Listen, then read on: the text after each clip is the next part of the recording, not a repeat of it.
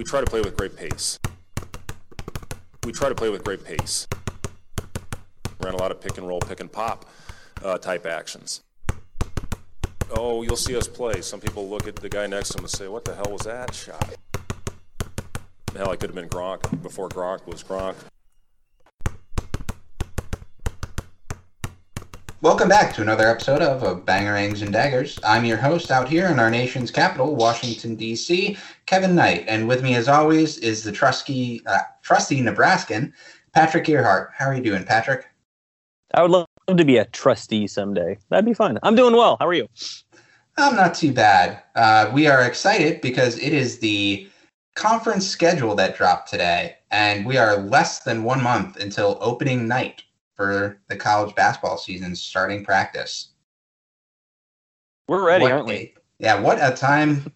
We're only in week one of college football, entering week two, but we already have college basketball uh, to look forward to. Which should Thank be a God heck for a some lot. of us. Yeah, exactly. I mean, it should be. Oh, I don't know, a heck of a lot better than Nebraska football right now. But we won't get into that. We won't get into that because we're here to talk about Nebraska ball and this fun little schedule the Big Ten gave us. Why don't you, Kevin? Why don't you do give us the honors of giving a rundown over how this is going to be this year? Most definitely. And just to clarify for our listeners, I was referring to being a Detroit Lions fan because they're going to stink this year. But uh, moving on, um, we are here to talk about college basketball and Nebraska Cornhuskers basketball to be specific. So, uh, once again, the Big Ten is starting conference play with two early games uh, on, in the beginning of December before taking a break to finish non con and finals season uh, before resuming after the holidays. So, the Nebraska Cornhuskers start the season on the road uh, Saturday, December 4th at the Indiana Hoosiers uh, before welcoming the Michigan Wolverines on Tuesday, December 7th to kick off the conference season home opener in Pinnacle Bank Arena in Lincoln. Uh, then conference play takes a break, resumes with another home game Sunday, January 2nd against the Ohio State Buckeyes. Wednesday, January 5th, uh, Huskers hit the road again, take on the Michigan State Spartans in East Lansing. Uh, Saturday, January 8th, continues a road trip uh, out east, this one at Rutgers. Tuesday, January 11th, Illinois comes to town. Friday, January 14th, the Purdue Boilermakers uh, host Nebraska back in West Lafayette. On Monday, January 17th, Indiana comes back for a rematch, this one at Pinnacle Bank Arena. Then Saturday, January 22nd, the Huskers make a return trip to Ohio State after facing them just 20 days prior in Lincoln. Uh, Tuesday, January 25th, the Wisconsin Badgers come to town. Uh, hopefully, they don't record anything. Saturday, January 29th, Rutgers also comes to town, uh, capping off a two game home stretch before we turn the calendar to February. This one on the road on Tuesday, February 1st, with a trip to Michigan to face the Wolverines in Ann Arbor, this time in the Birdhouse, as some of us like to make fun of it as.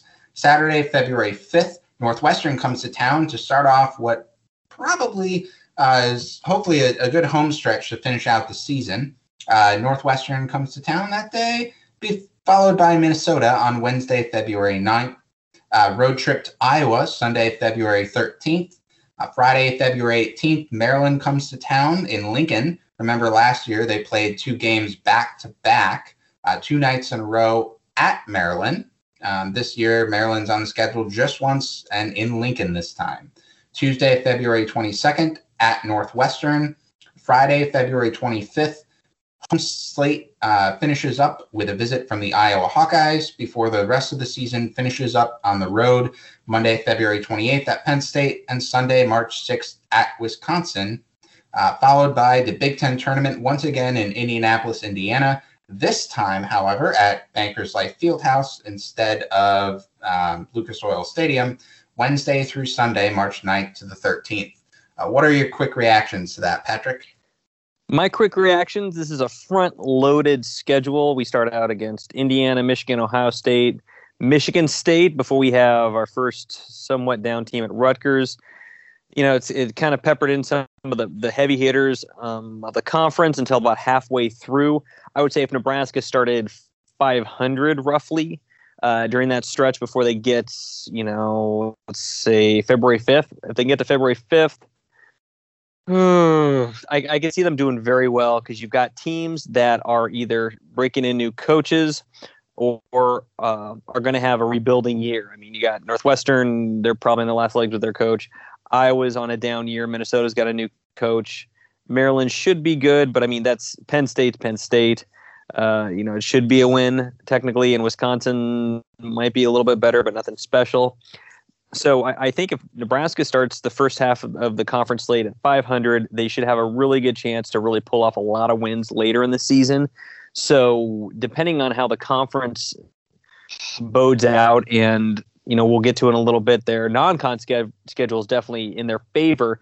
Nebraska should be in good position for some type of postseason uh, dance, whether it's the NCAA tournament, which might be, which would be huge, but I say at the very least would be an invite to the NIT where they could probably make a pretty decent run. Uh, you know, you're hearing everything about how the coaching, the coaching situation Nebraska's finally gelled and finally have the players they need. Uh, Nebraska's got some of the best talent that they've had in recent memory, at least 20 years. So, you know, this should be a good schedule. It's going to be tough early on, but I think that will help build Nebraska up for a good late season run to position them well to get a good seed in the Big Ten tournament and hopefully a very, very good uh, postseason invite to either the NCAA tournament or the NIT. How about you, Kevin? What do you see out of this? Yeah, I think it, it should actually be a pretty intriguing opener. Uh, at Indiana, could be a good measuring stick for how the Big Ten season is going to go. Uh, Indiana, Penn State, and Minnesota all have new head coaches this year. As you mentioned, Northwestern also pretty low on the totem pole. Uh, one of their key players, Miller Kopp, did transfer internally within the Big Ten out of Northwestern. He's a big loss. Um, Maryland lost some key guys. Ohio State has some important injuries, uh, which um, at least Seth Towns is actually out probably through uh, maybe that game against Ohio State. We'll see. He could be coming back by then. Um, so, I mean, it, it, should be kind of interesting. Um, again, I agree. Uh, rough season opener, uh, stretch there. Um, at Rutgers, not going to be easy. At Michigan State, that'll be interesting to see what they have as they brought in a transfer point guard to replace um, outgoing Foster Loyer who transferred out. Uh, yeah, I mean it's uh, it's a tough stretch to open up. Um, maybe they can get one at Indiana. Um, who knows how things work out for the Spartans? Ohio State injuries. Be nice to start seeing them beat Michigan, that's for sure. And uh, Rutgers will be tough, but we'll see. Illinois uh, should be interesting, actually. That's another one that I think should be an interesting chance for an upset. January 11th, when they come to town, they lost Ayo Dosunmu. Uh, he left for the NBA. Co- uh, Kofi Co- Cockburn is back but yeah, without that pick and roll offense, uh, who knows what they'll have. Um, It'll still looking, be nice to only play him once, though. Yes, also true. Although at Purdue, certainly not doing anybody's any anybody any favors. Um, wow, I'm really stumbling over my words tonight. Um, yeah, but no, that agreed as well. That that final stretch should be nice. That Northwestern, Minnesota, both games that frankly um, with the personnel that Hoiberg has, uh, third year. Um, yeah, last certainly there's a lot of reasons why they've struggled, a lot of valid reasons, a lot of optimism, which is why I say at this point, I think that final stretch should be a really good chance for them to get uh, maybe not the best uh, type of quad one win scenarios, but definitely get uh, some padding in the wins column, set themselves up well in the Big Ten tournament with those games against Northwestern and Minnesota. At Iowa, they're rebuilding like crazy. Uh, I mean, they had a lot of talent last year. They've got some some guys returning, but uh, that one should be winnable for them. It'd be nice to start getting some wins over the Hawkeyes in in a sport um, that matters. Uh, Maryland. Hey, hey, hey, we had baseball and I, volleyball. I said this is the Big Ten. I said a sport that matters. oh, volleyball matters in the Big Ten, but this is a, a men's in fact, basketball I podcast. Iowa's Iowa's never beat Nebraska in volleyball, if I remember right. In fact, I don't even think they've won a set against Nebraska. Anyway, Keep going. Probably not. I you you would know that stat better than me, and I do not belittle the sport, but but men's basketball helps keep the lights on. Uh, football football pays for everything, but basketball helps keep the lights on. Um, Right, so when, when I say that, I, that's why what I mean, of course. But um, yeah, no, it, it'd be good to to get some wins over the Hawkeyes. Uh, Maryland could be a tough game. I don't know. They're they're a big question mark. What they've got, they lost a lot of uh, key incoming freshmen last year. They they lost some of their one of their key guys from last season when they kind of surprised a little bit. I don't know. Never really liked Mark Turgeon as a coach. Obviously, I, I think you know that he's not bad, but he's not that great either. Um, again, at Northwestern um, on February 22nd should be a win. Iowa coming back town at Penn State, totally a win. At Wisconsin is going to be the only really big toss up, probably lost game in that stretch. Everything else, I think, is likely to have gelled by then and and be um, at least a toss up. Wisconsin's probably the only one that's maybe a loss. We'll see. A lot of off season, um, off the court issues. Uh, to to put it lightly with them, uh, what a mess. But um, no, I, I I think that that's uh, should be a, an, an interesting stretch. It's it's nice to be back to a schedule that for what it looks like will probably actually stay the same for once and not have games every other night. That that that alone in and of itself um, will be a very welcome relief in in my view. So No, it, it should be a good schedule. Should be a good schedule. Do you want to do a quick run through over the non-con before we get done? Yep. Yeah. So just as a reminder to our listeners, the exhibition schedule begins October 27th with a game against Peru State, followed by a visit from old Big Eight rival Colorado on October 31st. That one is a charity game. Uh, be sure to attend if you're in the state. Uh, you'll definitely be helping support some good causes. Uh, season opener officially starts November 9th against Western Illinois. Uh, happens to be uh, one player's former uh, roster there. He'll be welcoming him to town, hopefully with a win. Uh, November 12th, Sam Houston State. Then Creighton, as part of the Gavitt tip-off games this time, come to town on November 16th. Idaho State, November 19th.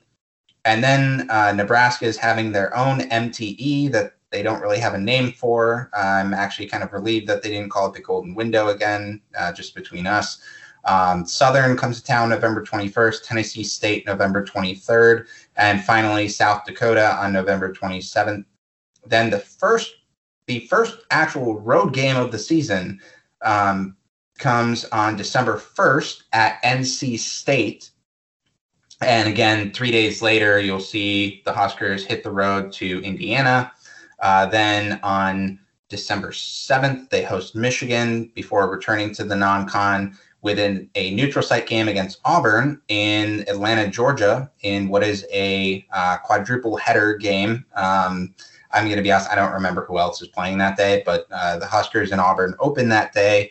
Uh, Kansas State comes to town December 19th to kick off a three year uh, series. This one uh, was delayed one year. It was supposed to be a neutral court game against Kansas State in Kansas City last year. Obviously, that was canceled because of COVID.